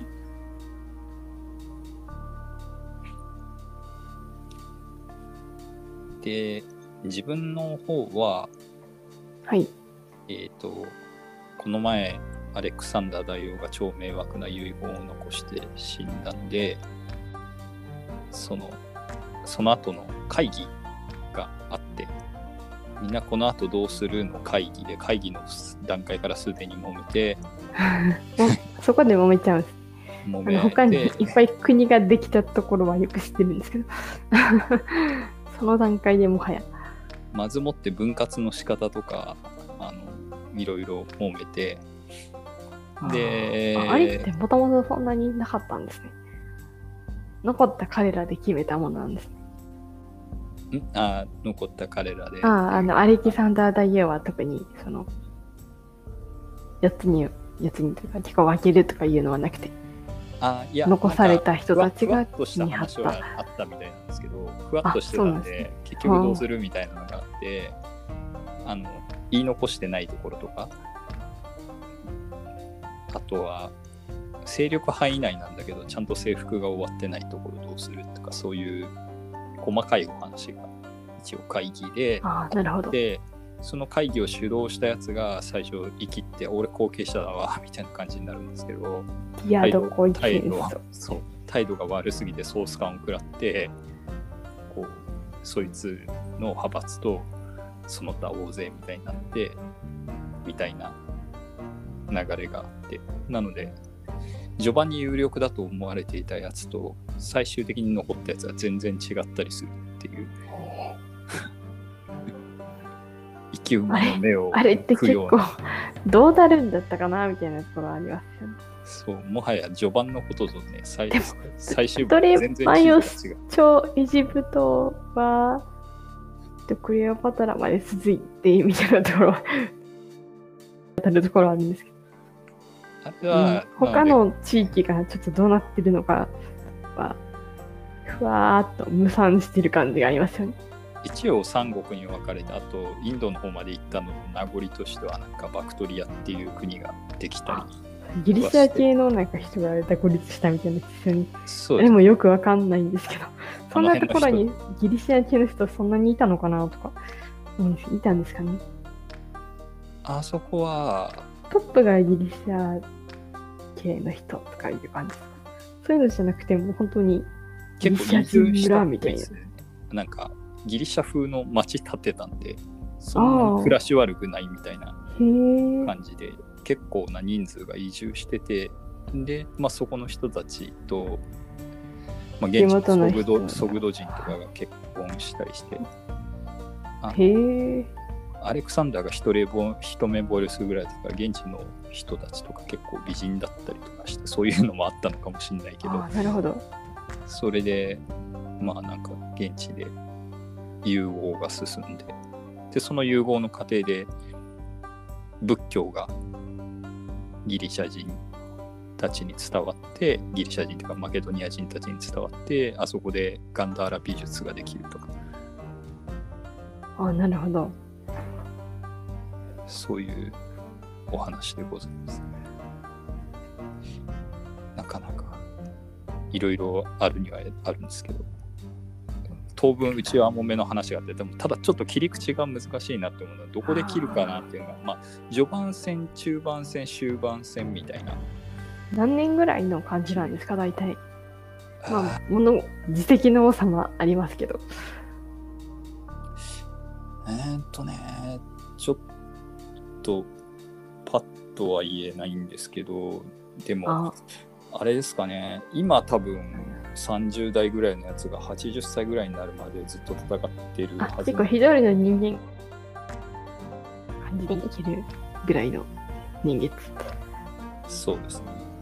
一世代の連中が結局、あ争いで身を死費やに絶えす。るこう アレクサンドロスと一緒に戦争行ってる時はみんな若者だったはずなのに最終的に70歳と80歳の戦いとかそういう悲惨な感じになってくる当選に勢いをついていった若者がじじじになるまで権力闘争を続けてるみたいな感じですかね。そうですね。この時何歳みたいなのがもうすごい橋場が、橋場が小西天下持ちぐらいの。そう誰も天下を告げなかったっていう悲しさがあるんですけど、ちょっと広すぎたよねっていう。ね。ギリシャの文明を継ぐというか、次派遣になるのって、そういえばローマですもんね。そうなんですよね。横から来てるみたいな感じがありますね、そういえば。え、勝つのローマなのっていうあたり、なんか三いや、なんかギリシャとローマって、そういえばなんか一緒にくくられてるけど違うよな、みたいな。人種すら違うからですね。あ、そういえば隣か、みたいな。ありますよね。そう。なので、まあ、